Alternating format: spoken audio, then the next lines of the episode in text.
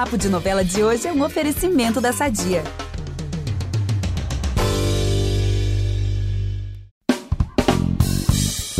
Depois de muita ansiedade e expectativa, enfim chegou o momento do Brasil parar para conferir as emoções de Pantanal. E, gente, só nesses primeiros capítulos a novela já está deixando a gente hipnotizado com a beleza dessa história e também com essa direção de tirar o fôlego, né? Vamos combinar. E para falar sobre a trama das 9, a gente recebe hoje uma atriz e tanto que faz parte desse elenco primoroso, né, Gabi? Gente, na versão original, essa personagem, que eu já vou falar já quem é, foi interpretada por ninguém menos que a Ingra Liberato, e agora a Madeleine vai ser interpretada pela Bruna Linsmeyer, super talentosa, atriz que todo mundo tá doido para rever de novo nas novelas. E, Bruna, é um prazer imenso ter você aqui com a gente, tá? E já desejo sorte e sucesso desde já para você. Oi, Gabriela, oi, Vitor, oi todo mundo que tá aqui ouvindo a gente. Obrigada por essa introdução tão carinhosa. Eu também estou muito ansiosa para me ver de volta nas novelas, estou muito feliz de estar aqui fazendo Pantanal e de conversar um pouquinho com vocês sobre essa longa história. É isso aí, então vamos começar logo o programa de hoje, que eu tô doido para mergulhar nesse universo encantador de Pantanal.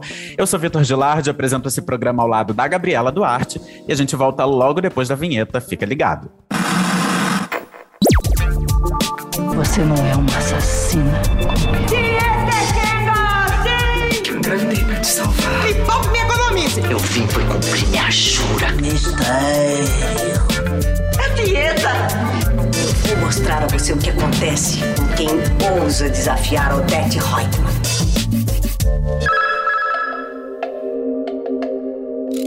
Bruna, bom, Pantanal foi um sucesso estrondoso na época que passou originalmente, lá em 1990, na extinta TV Manchete. Você tem 29 anos, eu também. A gente não conseguiu assistir a trama naquele momento. E eu queria saber, quando você soube que ia fazer a Madeleine, você chegou a resgatar alguns vídeos antigos, assim? Como que foi a preparação para essa personagem? Bom, eu tenho um ritual, eu acho que talvez um dos únicos rituais que eu mantenho em todo o trabalho que eu faço, que é, eu gosto de sentar e ler o roteiro com calma, com um caderninho do lado e anotando essas que eu chamo de primeiras impressões. Às vezes vem coisas que não tem nada a ver com o trabalho, sabe? Às vezes vem uma memória de quando você era criança, uma chefe que você teve, um sonho, um filme, coisas que podem parecer aleatórias, mas que eu acho que fazem muito sentido durante a construção. Então, eu gosto de primeiro contato com o trabalho ser o roteiro, que é o nosso ponto de partida, assim, para tudo. E aí eu li o roteiro, fiz essas anotações, comecei a fazer algumas pesquisas, assim, de entender que talvez Madeleine tinha uma voz um pouco diferente do que eu costumava usar, um corpo um pouco diferente. Comecei a trabalhar com uma fonoaudióloga, fazer yoga, abrir um pouco o peito, né, ter uma postura, assim, um pouco mais ereta, um pouco mais... talvez blasé também, né? E aí fui construindo isso, a gente começou a entrar em sala de ensaio junto com a Andrea Cavalcanti, que é a nossa preparadora lá da novela. E aí, depois de algum tempo de ensaio, eu fui assistir no YouTube um pouquinho da novela. E porque eu estava com vontade de trazer uma Madeleine que fosse a partir do roteiro, que é também da onde aquela galera partiu, né? E fez essa obra linda 30 anos atrás. E aí foi muito gostoso assistir, assim, ver coisas que faziam todo sentido, que eu faria igual, outras que eu faria diferente. Ver como é que era o trabalho de uma novela 30 anos atrás, né? A iluminação, os planos, era tudo muito diferente. Então, depois de um tempo, eu assisti um pouco, sim. Foi muito legal ver. Sim, até porque deve dar uma curiosidade, né, gente? Imagina você fazer um trabalho que foi tão marcante, né, pra tantas pessoas, assim. Claro que tem muito ator, muita atriz que talvez fique com receio de ver e acabar sendo sugestionado por aquela atuação. Mas que bom que você foi primeiro no roteiro, porque você foi construindo a sua e depois você foi ver ali, mas talvez num olhar de curiosidade, realmente, né, de como foi, de entender o impacto dessa obra, né, que rolou ali. É. Agora, uma coisa interessante é que logo numa das primeiras cenas da Madeleine, se eu não me engano, foi numa cena que foi ao ar ontem, quarta-feira, apareceu a Madeleine numa boate curtindo a vida super e tal, mostrando de cara logo uma explosão de energia, assim. Eu sei que isso foi só uma prévia do que tá por vir ainda, mas queria que você definisse aí com suas palavras como é a personalidade da Madeleine e o que que o público pode esperar dela. Ai, é sempre tão difícil esse momento. Defina, né? Dê bordas a isso.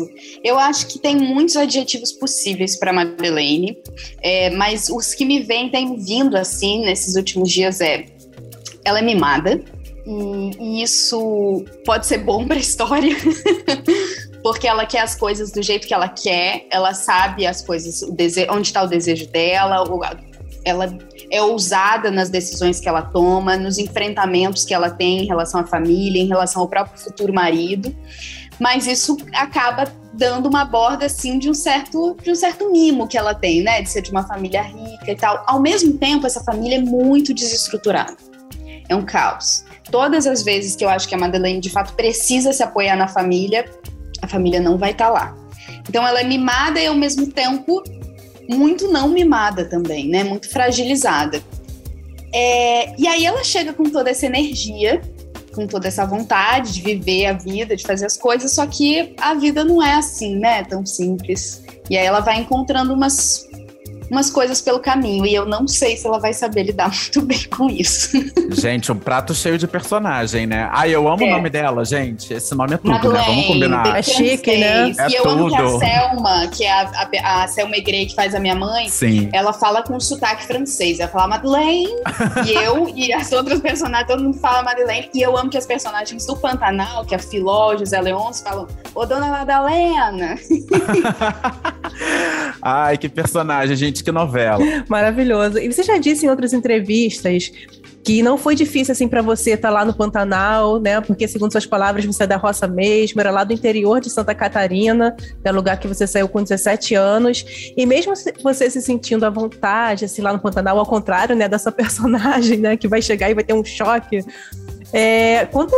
Mata assim a curiosidade da gente, você passou por algum perrengue lá, com bicho, com alguma coisa, assim, teve algum tipo de susto? Ah, eu acho que é um lugar muito novo, é muito diferente, uma paisagem muito diferente do que a gente está acostumado aqui no sul e sudeste, né?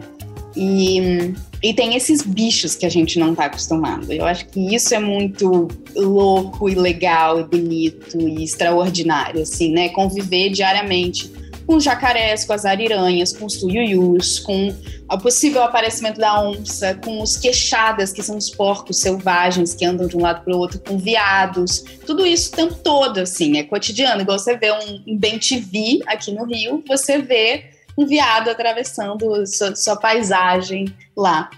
Mas, assim, acho que de perrengue... Acho que o perrengue é a estrutura da coisa, sabe? Eu lembro que o Bruno Luperi disse isso numa entrevista e eu achei fez muito sentido, assim. A maneira como o Pantanal foi feito, a gente tá lá onde a gente filmou, nas fazendas, a 8 horas de distância de uma cidade, de um lugar onde tem um hospital, de onde tem uma padaria, de onde tem um bar.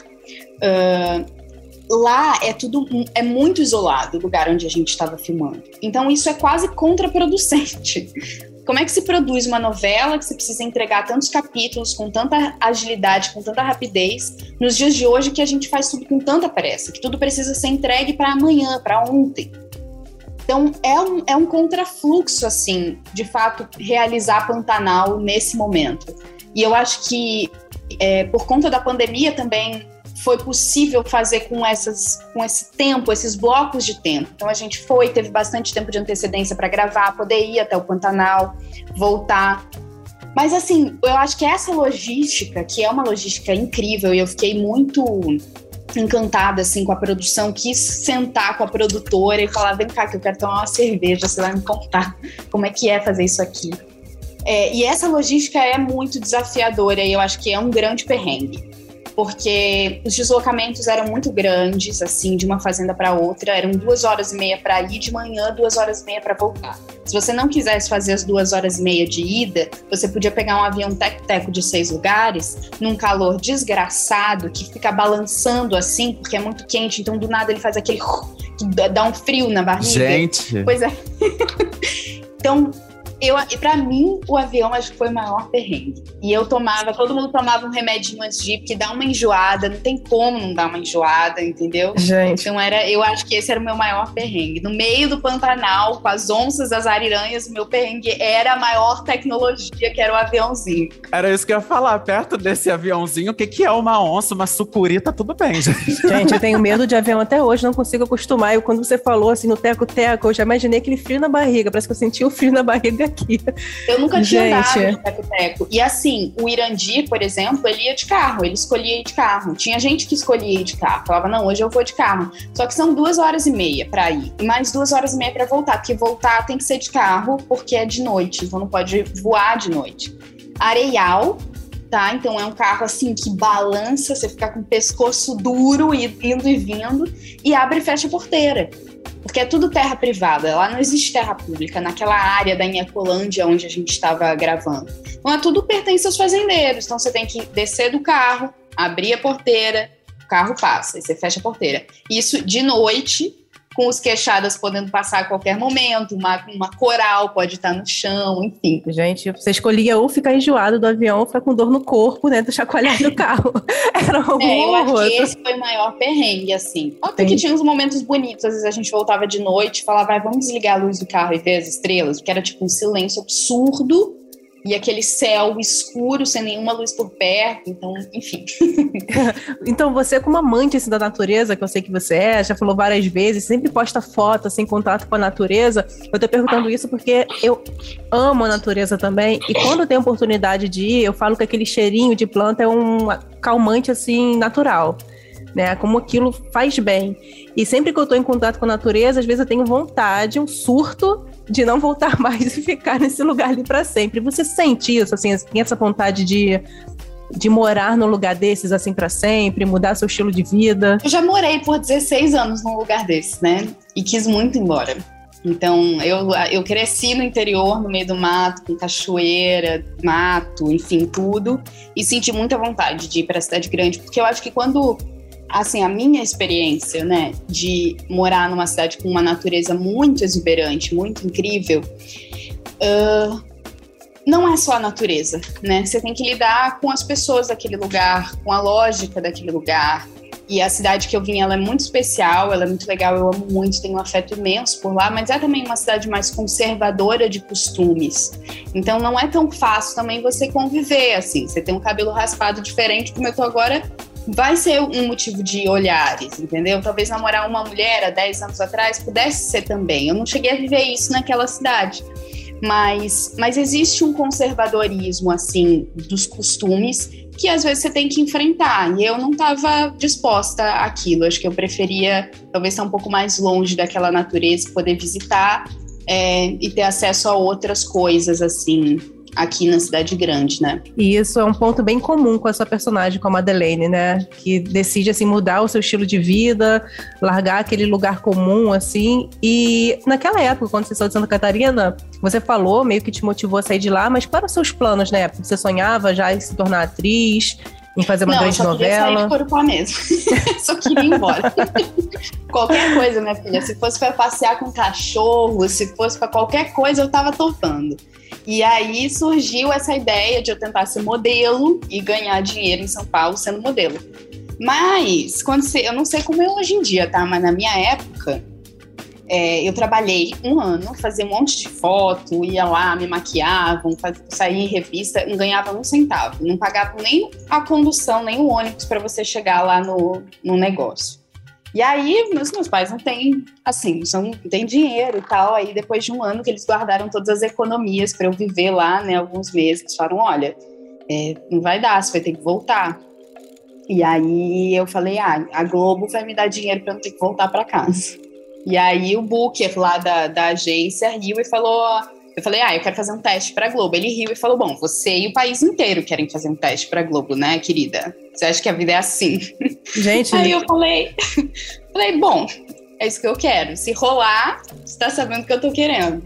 E rolou. Legal que você não ficou desanimado com essa resposta assim que te deram, né? Que muitos podem falar assim, é... Bom, a pior das hipóteses era voltar pra Corupá. Antes de voltar pra Corupá, eu tinha que tentar tudo que era possível, entendeu? Que era o meu pesadelo, era ter que voltar. Eu tinha conseguido sair, eu tava vivendo...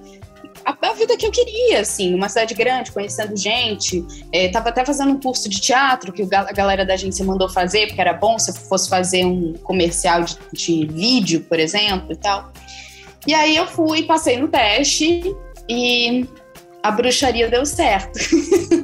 É sobre isso. Não, realmente, depois que você sai e voltar, né, é uma situação dá aquele calafrio, assim, tipo, putz, não é possível, eu cheguei tão perto, não, vou continuar aqui e fazer o que for preciso pra ficar, né? É isso. Que bom que deu certo, sorte a nossa que pode te ver fazendo aí trabalhos incríveis na TV. Agora, uma coisa curiosa é que você já citou a coisa do cabelo, né? E a Madeleine, da versão original, era morena e você apareceu louríssima pra fazer a novela. Essa cor do cabelo foi algum pedido seu ou teve a ver já com algum motivo relacionado à personalidade dessa Madeleine mais moderna, mais contemporânea?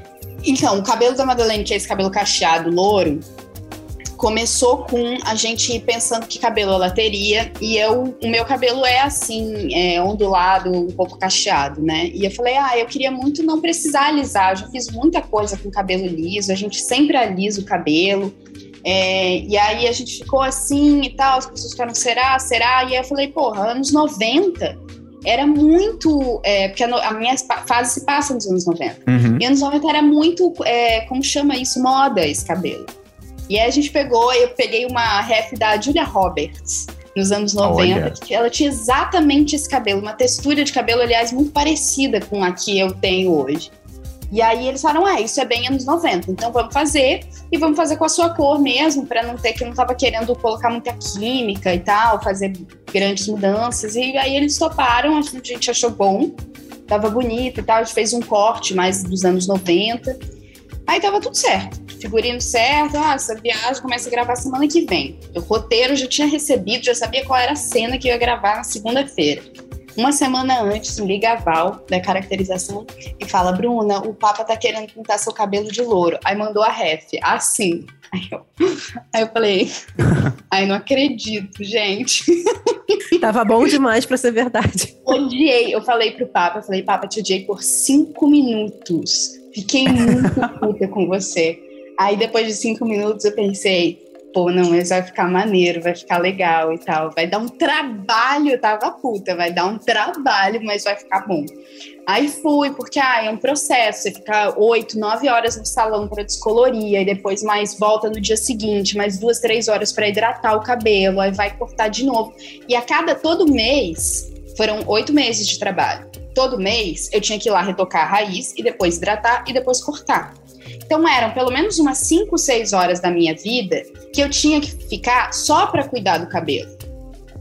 E são 5, 6 horas que eu podia dormir, que eu podia estudar o texto, que eu podia estar almoçando, bebendo uma cerveja, sei lá, qualquer coisa. Então é mais uma camada de trabalho ter um cabelo assim, desse jeito, sabe?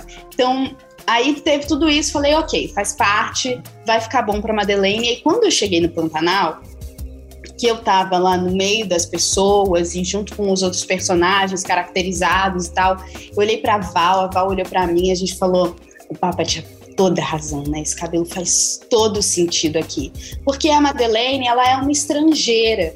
E o fato de ela estar com o cabelo louro chama mais atenção e faz com que ela fique mais estranha naquele lugar, né? Menos pertencente ainda para aquele lugar. Então, esteticamente, deu um tom muito importante para a personagem, assim. Ele arrasou, de fato, eu acho. É isso. Não, é muito interessante porque você sempre tá com um visual diferente, né? Assim, você já teve vários cabelos de vários jeitos. Teve cabelo verde, já teve cabelo mais escuro, teve até o cabelo rosa de Meu Pedacinho de Chão, que eu amo essa novela de paixão, meu Deus do céu, maravilhosa. Eu amo. Você tem algum cabelo preferido, assim? Tipo, algum look que você olha e pensa, cara, não, esse ficou... Cara, rosa. E que o rosa é muito especial, né? Ele é muito lindo. E, putz, eu acho que esse cabelo da Madeleine ficou chique. Depois do perrengue, depois da raivinha, do papinha. Depois de odiar meu diretor por 5 minutos. ficou bonito, ficou bom, assim, as cores, a palha, porque era um louro, a gente também fez um louro que não é um louro que se usa muito hoje em dia, é um louro bem anos 90, que é um louro meio amarelado. Então eu achei que ficou muito bom, assim. E aí é louco que também quando você muda a cor de cabelo, Gabi, você tem cabelo vermelho, é isso que eu tô vendo? É desde os 13 anos que eu pinto o cabelo de vermelho. Eu amo. Quando você muda, assim, seu armário inteiro, a lógica de como é que você se veste muda. Porque quando eu botei aquele cabelo, eu tinha ido pintar o cabelo com um casaco, um bege bem clarinho. Não dava, porque era tudo a mesma cor. A minha pele com cabelo com casaco. Aí eu fui entender que eu tinha que usar outras cores, tipo os marrons, os beges mais escuros, por exemplo, ficavam chiquérrimos. Mas aí é todo um tempo até você se encaixar e se entender, né? Mas eu achei muito chique esse cabelo, eu amei. Todo teste de paleta de novo. Maravilhoso. Eu sei que você é destemida, né? Tava aqui no roteiro te perguntar se você era destemida como a Madeleine, mas pela sua trajetória, sua coragem, dá pra ver que você é totalmente destemida. E eu queria saber se é assim pra tudo. Por exemplo, quando você tá apaixonada, você mete a cara assim, é capaz de abrir mão, mergulhar de cabeça, dane-se se doer, mas vamos lá tentar. Como é que você é? Ah, eu acho que é horrível sentir medo, né? Medo é um negócio chato de sentir, que Deus o livre. E acho que o que eu mais tenho medo é de sentir medo, assim, porque medo paralisa muito, te bloqueia e faz você perder a espontaneidade. Então, acho que nesse sentido, assim, eu faço um exercício constante de deixar, de mandar o medo passear, sabe? Ele voltar de vez em quando para me dar notícias do que é perigoso, do que não é, mas mando ele passear com frequência, assim. Eu acho que isso para tudo é importante, para mim é importante, assim, conseguir colocar o coração nas coisas, né? Ao mesmo tempo, eu sei muito bem dos meus limites. Isso é uma questão de saúde mental, assim, que eu preciso me parabenizar, que eu sei colocar os meus limites, sabe? Aonde é um limite que é confortável para mim. Esses dias eu vi até um post que falava que tal a gente descobrir o que é, colocar uns limites que são confortáveis ao invés dos limites que são toleráveis.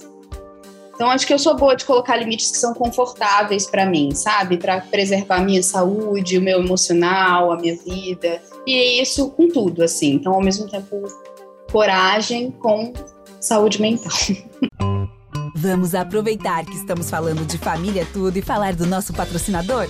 Há 80 anos, a Sadia leva qualidade, sabor e praticidade para a mesa dos brasileiros. Sabia que o presunto mais vendido do Brasil é da Sadia? Assim como os outros produtos da marca, ele é muito gostoso e combina com vários momentos do nosso dia. Do omelete no café da manhã até a saladinha no almoço. Seja qual for o dia, seu dia pede Sadia. E como é que fica? Você consegue manter assim, a saúde mental quando, por exemplo, como você é uma pessoa pública, as pessoas comentam muito nas redes sociais, né? Falam, acham que podem falar o que quiser. E, por exemplo, até a sua casa desperta curiosidade, né? As pessoas fazem meme, comentam, palpitam, elogiam, outros criticam. Você lida bem com os comentários do público, das redes sociais? Você costuma acompanhar? Eu acompanho e eu acho que para mim é importante também conseguir ter o pé no chão de olhar para o que eu tô lendo ou ouvindo. E tem coisas que são críticas muito construtivas. Às vezes eu olho e falo, cara, não gostei de ler, mas essa pessoa tem um ponto. Vou guardar isso aqui e vou trabalhar, sabe? Vou conversar com outras pessoas que eu confio ou vou levar para análise. Tem coisas, e aí você tem que ter discernimento de olhar e falar, cara, a pessoa só tá vomitando o ódio dela pela boca, coitada, problema dela, ela que vai ter que lidar com isso. Às vezes você tem que ter discernimento de olhar pra isso, e ao mesmo tempo eu fico com vontade de também não jogar tudo fora, sabe? De estar atenta ao que as pessoas estão falando, porque tem uma coisa muito legal, assim, dos últimos anos das redes sociais, e de ter Instagram e Twitter e tal, é que você pode ter um contato com o público de uma forma direta, sem interferência de alguém, sem interferência de um jornal, ou sem interferência de um apresentador. E é muito legal dar entrevista. Tanto que eu tô aqui, e tem muitas coisas que vocês tiram de mim que eu só vou pensar porque vocês estão me perguntando, né? Nunca tinha pensado antes. Mas esse contato direto com o público é muito especial. Então eu me interesso pelo que as pessoas estão comentando, pelo que as pessoas estão falando, sabe? Muitas coisas que eu crio nas redes sociais também é a partir do que as pessoas estão querendo, que faz sentido para as pessoas. Então o meu trabalho, ele não existe sozinho, o meu trabalho ele é feito para um público, né? Então me interessa, assim, me relacionar, mas eu acho que é importante ter discernimento de entender o que você lê e de que jeito que chega, sabe? Nossa, que visão interessante, assim, uma visão madura a respeito disso, né? Porque, de fato, eu imagino que no início, sei lá, a pessoa que alcançou uma fama repentina por algum motivo, esse, assim, pelo menos tentando me colocar nesse lugar que é impossível, assim, mas tentando imaginar, acho que seria um baque a princípio, né? Porque a galera, tem gente que perde a linha realmente e comenta, assim, atrocidades absurdas, mas que bom que você lida bem com isso. E muito interessante isso de você falar que às vezes você pesca alguma coisa dali que, cara, tipo, talvez faça sentido. Vou levar aqui pros meus amigos, vamos ver o que, é que a galera acha, vamos pensar, vamos debater. É muito isso, interessante. É isso, porque você tem a oportunidade de ouvir pessoas de realidades muito diferentes, de lugares diferentes, que veem você de uma perspectiva que você às vezes não alcança. Então é muito legal, assim. Às vezes é meio processo do cabelo, tipo, eu fico puta por 5 minutos e já falo, talvez essa pessoa, né? Vou levar aqui, vou levar em consideração. Ô Bruna, falando agora de Meu Pedacinho de Chão, já que a gente citou ali que a gente ama essa novela, agora em Pantanal você reencontrou o Irandhir Santos, que foi seu par romântico, Meu Pedacinho de Chão, Zelão Inesquecível, e é curioso que a novela, o Meu Pedacinho de Chão, é também do Benedito Rui Barbosa, que é o criador de Pantanal, avô do Bruno Luperi, que tá fazendo a adaptação da novela, e assim, se a gente parar pra pensar, Meu Pedacinho de Chão tá em peso no Pantanal, né? Tem a Juliana Paes, o Osmar Prado, o Gabriel Sáter. Queria saber como que é trabalhar na obra do Benedito, reencontrar essa galera aí de Meu Pedacinho de Chão, porque também a obra do Benedito, ela tem um outro ritmo, né? A gente consegue identificar muito bem quando é uma obra dele, né? Seja pelos cenários, que estão sempre no interior do Brasil, aquela coisa muito olhada pra dentro da gente, né? E também porque ela tem, de fato, um outro ritmo narrativo, né? Como que tem sido essa experiência? Ai, é muito gostoso reencontrar um autor, assim, e o Benedito tem uma coisa que todo mundo fala que é muito legal mesmo, que nos roteiros, assim, ele faz uns comentários no final das cenas. Então você consegue entender onde é que está o fluxo de pensamento dele e também um pouco de uma subjetividade que ele coloca da personagem, né? Ele fala, sei lá, uns comentários assim, tipo, será? E agora, né? Será que ela vai conseguir? Então, tem os comentários dele no final, assim, é muito gostoso reencontrar um autor. O Benedito é muito especial mesmo, assim, tem uma densidade nas personagens que ele constrói, assim, pensar no Zelão, né, e no José Leôncio, também as narrativas que se encontram, esse homem que é um homem da roça, que é um homem simples, e ontem até eu tava lá acompanhando a galera do Twitter, quando eu tava assistindo, eu vi o Irandhir, em algum momento, assim, ele convivendo com as outras pessoas, eu falei, cara, o Irandhir tá muito um cara da roça, sabe? Ele tá muito parecido com o meu vô, que era caminhoneiro, que é um cara da roça, que era um cara silencioso e tinha uns gestos pequenos, ao mesmo tempo tava de olho em tudo que tava acontecendo, sabe, assim? Então, é muito bonito, assim, ver essas figuras na tela, né? Ver, tipo, um pedaço do meu avô ali também, no Irandhir. E ontem também uma galera perguntou, a gente vai ver vocês contracenando de novo, eu queria muito. Mas não, eu falei, dessa vez rolou só uma cervejinha nos bastidores lá no Pantanal, enquanto a gente gravava, assim. Mas quem sabe no futuro, gente, quem sabe na prova. Eu amava fazer a parte do digital dessa novela, né? Meu Pedacinho de Chão. Eu amava esse casal. No início ninguém dava nada por eles, né? Mas depois, assim, foi uma química, foi algo tão maravilhoso. E, Bruna, eu tava vendo no Twitter alguns comentários de gente relacionando a Madeleine, perguntando se ela não seria uma nova Cybele. As pessoas já estavam assim, né? Vendo semelhanças. Você acha que elas têm mais semelhanças ou mais diferenças? Boa pergunta! Eu acho que tem caminhos aí que se cruzam, viu? Assim, dessa figura mimada e tal, mas eu acho que a Cybele, ela era mais perversa, assim, sabe? Ela fazia coisas, será? Não sei também, gente. Não sei. Acho que talvez o público possa me responder. Porque eu fiquei pensando, a Cibele, será que a Cibele tinha menos motivos? Mas não, pô. Ela foi traída pelo Rui de um jeito super escroto. O Rui não foi nada legal com ela. Mas eu acho que tem, talvez nesse sentido elas se aproximem, assim, pessoas que sofreram uma porrada, que elas não tinham culpa, responsabilidade, mas que a partir dessa situação ruim na vida, elas não conseguem lidar e dão uma descompensada. Isso talvez seja um ponto em comum, assim, sabe? Porque a Madeleine, assim, na reta final da minha parte, ali nos últimos capítulos, assim, não dá pra defender. Ó, eu vou falar que eu comprava a briga de Cibele, tá? Principalmente lá no início. Obrigada, Vitor. É, o pessoal já ficava reclamando dela. Ai, mas que menina chata, mimada, toca em frente. Mas, gente, ela era apaixonada pelo cara, eles estavam noivos, ela foi traída. Pelo amor de Deus, ela tem todo o direito de dar um surto, de ficar pé da vida, sabe? Deixa pelo amor surtar. De Deus, que é isso também? E também, se ela não surtar, não tem novela, tá? Então deixa a menina surtar. Vamos, porque a gente gosta de senão, a gente quer um escândalo, quer um barraco, a gente gosta disso, ainda mais contra homem escroto que traiu a mulher noiva. Gente. E que ainda faz a mulher achar que é doida, né? Isso. Porque ainda tinha isso. É isso. Mas enfim. Ainda no Twitter, Bruna, outra pessoa, a @prips_pri, ela disse o seguinte sobre as expectativas para a novela. Certamente irei ver Pantanal, porque essa transição de Bruna Linsmeyer para Carine Teles me convenceu demais. E olha, eu confesso que eu também fiquei assim, ó, quando eu vi a notícia que seria Carine Teles, eu fiquei, gente, que escolha perfeita. Enfim, você disse que ficou chocada quando viu a Carine caracterizada como Madeleine.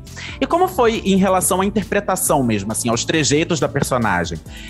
Como que era essa troca de vocês? Ela pegava dicas com você? Ou ela te assistiu de alguma forma para dar continuidade a essa personagem? Então, teve uma coisa muito legal que eu fui uma das pessoas que falou, gente, a Carine Teles, quando estavam procurando a segunda Madeleine. Que máximo! Sim, porque eu admiro demais o trabalho dela. E eu acho que existem semelhanças muito interessantes ali, sabe? Fisicamente entre a gente. Que poderia dar um bom gancho, assim, visual. E aí acabou sendo ela. Eu fiquei muito feliz, porque eu admiro demais o trabalho dela. Mas a escolha dela foi... A gente já estava gravando, eu acho, que quando escolheram ela. Então, a gente não teve muito tempo de ensaiar juntas, mas a gente pôde conversar. Então, a gente conversou bastante por telefone. Ainda era uma época de pandemia que estava tudo muito fechado. Então, a gente não se encontrou muito, mas a gente ficava tanto fazendo videochamada, trocando coisas, quanto, às vezes, trocando uns apps, assim, umas mensagens, falando, pensei isso, olha isso, ela responderia isso, enfim... E aí eu acho que a Carine também foi pra Ilha de Edição assistir um pouco do que eu tinha feito, porque eu já tinha feito muita coisa quando ela começou a gravar. Então ela pôde também acompanhar, assim, o caminho que eu tinha feito. E aí nesse dia que eu tava caracterizada de Madeleine, com figurino e tal, eu tava saindo do estúdio depois de fazer uma cena. E a Carine estava começando, acho que era um dos primeiros dias de estúdio dela. E ela também estava caracterizada, tipo, com cabelo, bronzeamento artificial que ela fez, figurino. Eu estava no corredor e eu vi ela, eu dei um berro. Eu falei, olha essa Madeleine! Tava muito parecido, assim, fazia todo sentido. Eu fiquei muito nervosa, me deu assim, sabe quando você fica nervosa? E fala, ai, fiquei muito nervosa. E ficou muito bonito, assim, tô muito curiosa também pra ver o resultado do trabalho dela, sabe? Eu nunca vivi isso de entregar, fazer uma parte da personagem entregar, então eu tô curiosa, assim, de ver como é que vai ser. Cara, e é muito legal, enquanto público, a gente acompanhar uma transição que, cara, dá tanto match, assim, né? Cara, de tudo, assim, realmente, da questão imagética e também de serem duas atrizes que, pô, representam pra cacete. E que, cara, assim, na boa, isso pra mim, de fato, eu concordo aqui com a... Vou até ler de novo o arroba dela, o @prips_pri, porque vou te falar, que transição perfeita. Que produção de elenco, né, gente? É isso. Arrasar, Rosane Quintais, arrasou. E, Bruna, você, mesmo que você não tenha, assim, a intenção, você acaba, pelas coisas que você posta, pelas suas ideias, né? E eu sou uma, assim, que eu, quando eu leio, eu fico muito fã. Você acaba sendo, assim, um modelo de empoderamento para muitas mulheres. Acaba passando uma inspiração muito necessária nos dias de hoje. E o que você acha, assim, que te colocou nesse lugar e se você se sente confortável com isso? Ai, que bom te ouvir. Obrigada. Recebo como um elogio. Ah, imagina, sincero. Ah, eu acho que eu fico lisonjeada. Acho que eu trabalho muito para me sentir confortável comigo mesma. E se isso pode refletir no olhar, na maneira que outras pessoas se veem, eu acho super poderoso. Porque eu faço esse trabalho comigo. E é um trabalho árduo, né? A gente não cresce se amando o nosso corpo, nem o jeito que a gente é, assim, nem amando as pessoas que a gente ama, né? Eu sendo sapatão também não cresci com isso sendo ok. Então é um trabalho muito grande pra gente se sentir confortável, pra gente se sentir autoconfiante. Então eu acho que é um reflexo, acho que isso é um reflexo de como eu lido comigo mesma, sabe? E eu fico feliz que isso possa inspirar outras pessoas, porque outras pessoas me inspiram muito. Então, quando eu, às vezes, estou precisando de inspiração, eu corro para olhar, para conviver com pessoas que se sentem confortáveis consigo, sabe? Porque é muito gostoso, assim. Eu penso em pessoas que foram importantes para mim, que são importantes para mim. Quanto mais perto eu tô de pessoas que se sentem confortáveis com elas mesmas, mais confortável comigo mesma eu me sinto. Então, acho que a gente precisa espalhar essa sensação cada vez mais, sabe? Isso é ótimo, porque como você é uma pessoa pública, a gente pensa, por exemplo, eu que não sou atriz, né? Não sou uma pessoa pública, caramba, ela que é uma pessoa pública, porque teve essa coragem, sabe? De bancar, né?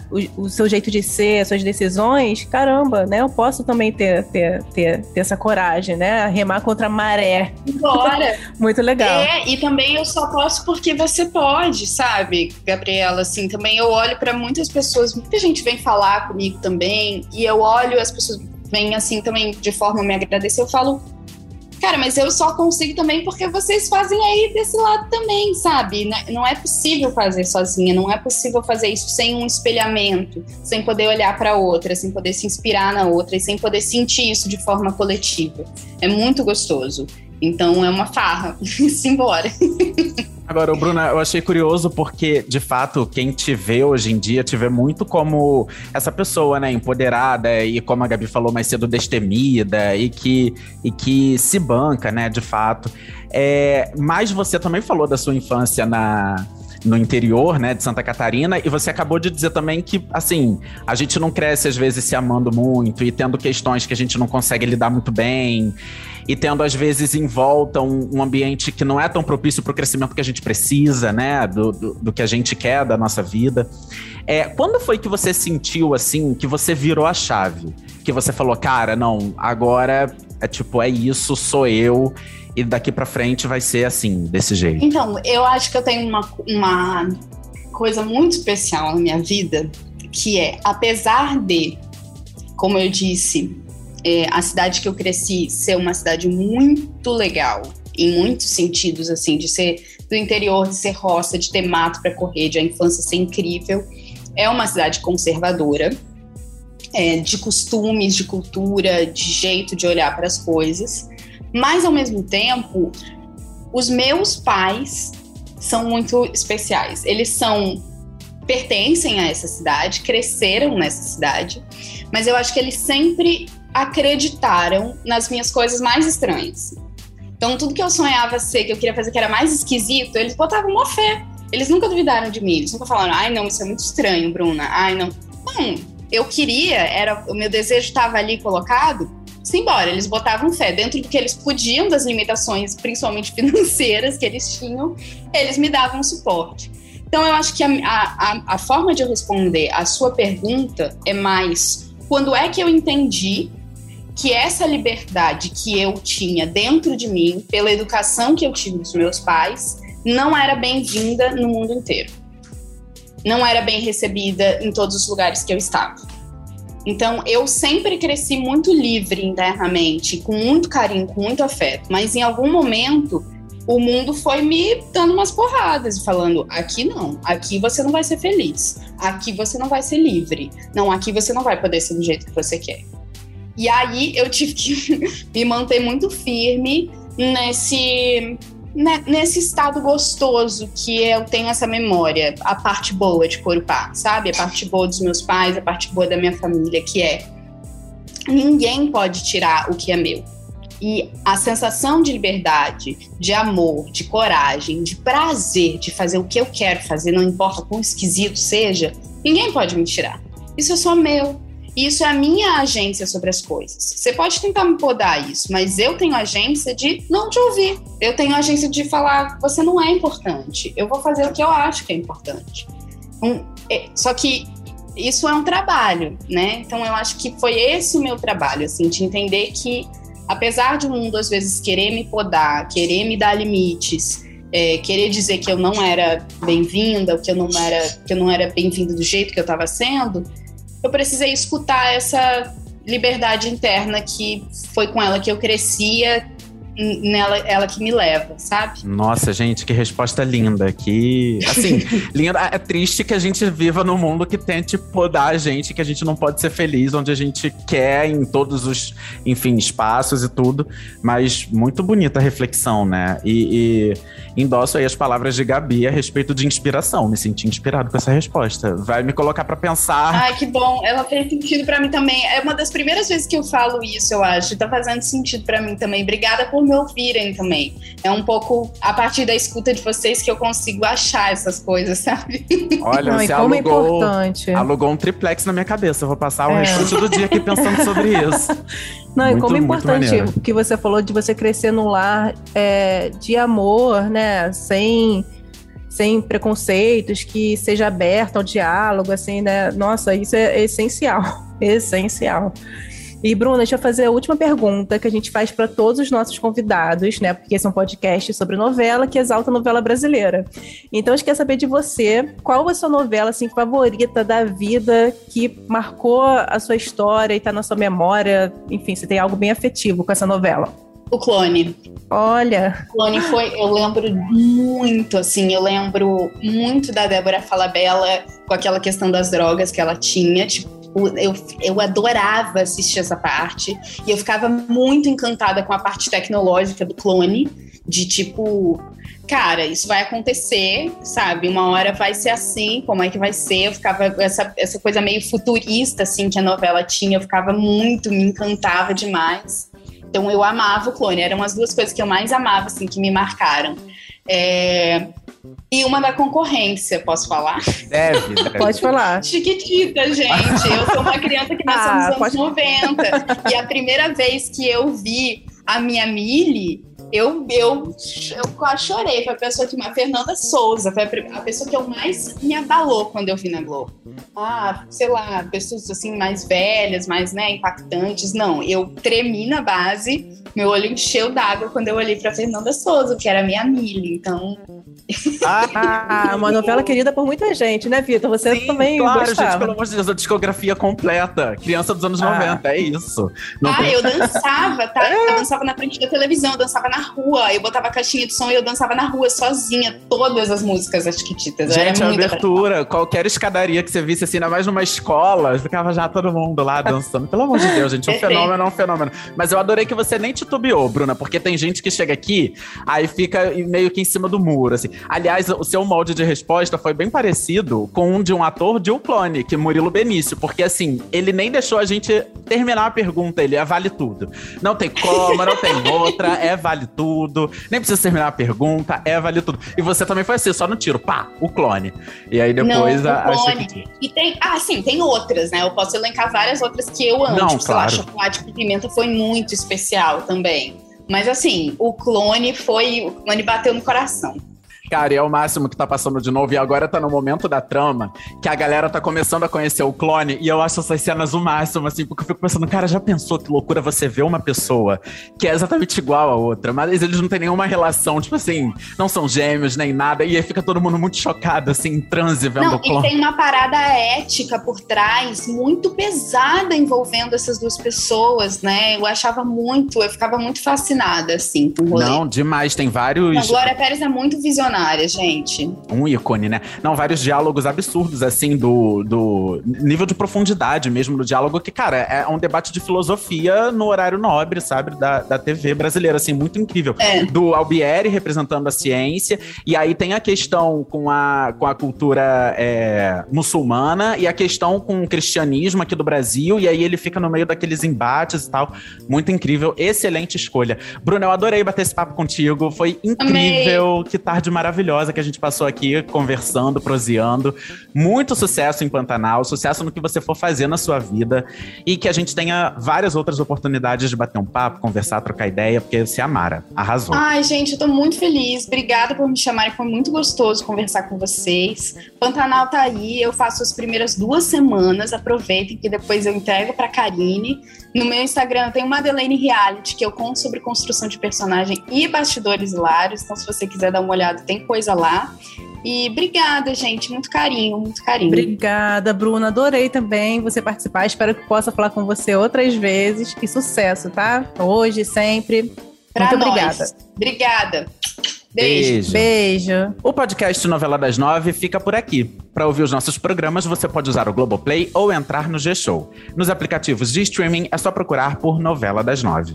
Além disso, dependendo da plataforma que você usa, não deixe de seguir o podcast no Spotify ou na Amazon, de assinar no Apple Podcasts, de se inscrever no Google Podcasts ou no Castbox, ou ainda de favoritar na Deezer. Assim, você pode receber uma notificação sempre que um novo episódio estiver disponível para você. É total sobre isso, amiga. Eu sou Vitor Gilardi, apresento esse programa ao lado da Gabriela Duarte. A gente também produz e assina o conteúdo desse podcast, que tem edição do Nicolas Queiroz. Então é isso, galera. Até a próxima. Beijos e sigamos ligadinhos no Pantanal. Quem sabe uma onça aparece aí no meio da nossa casa. Já pensou, gente? Pula da TV. É isso, mas não foge não. Fica ali, continuando a audiência para Pantanal, que merece. Beijo, gente. Até a próxima.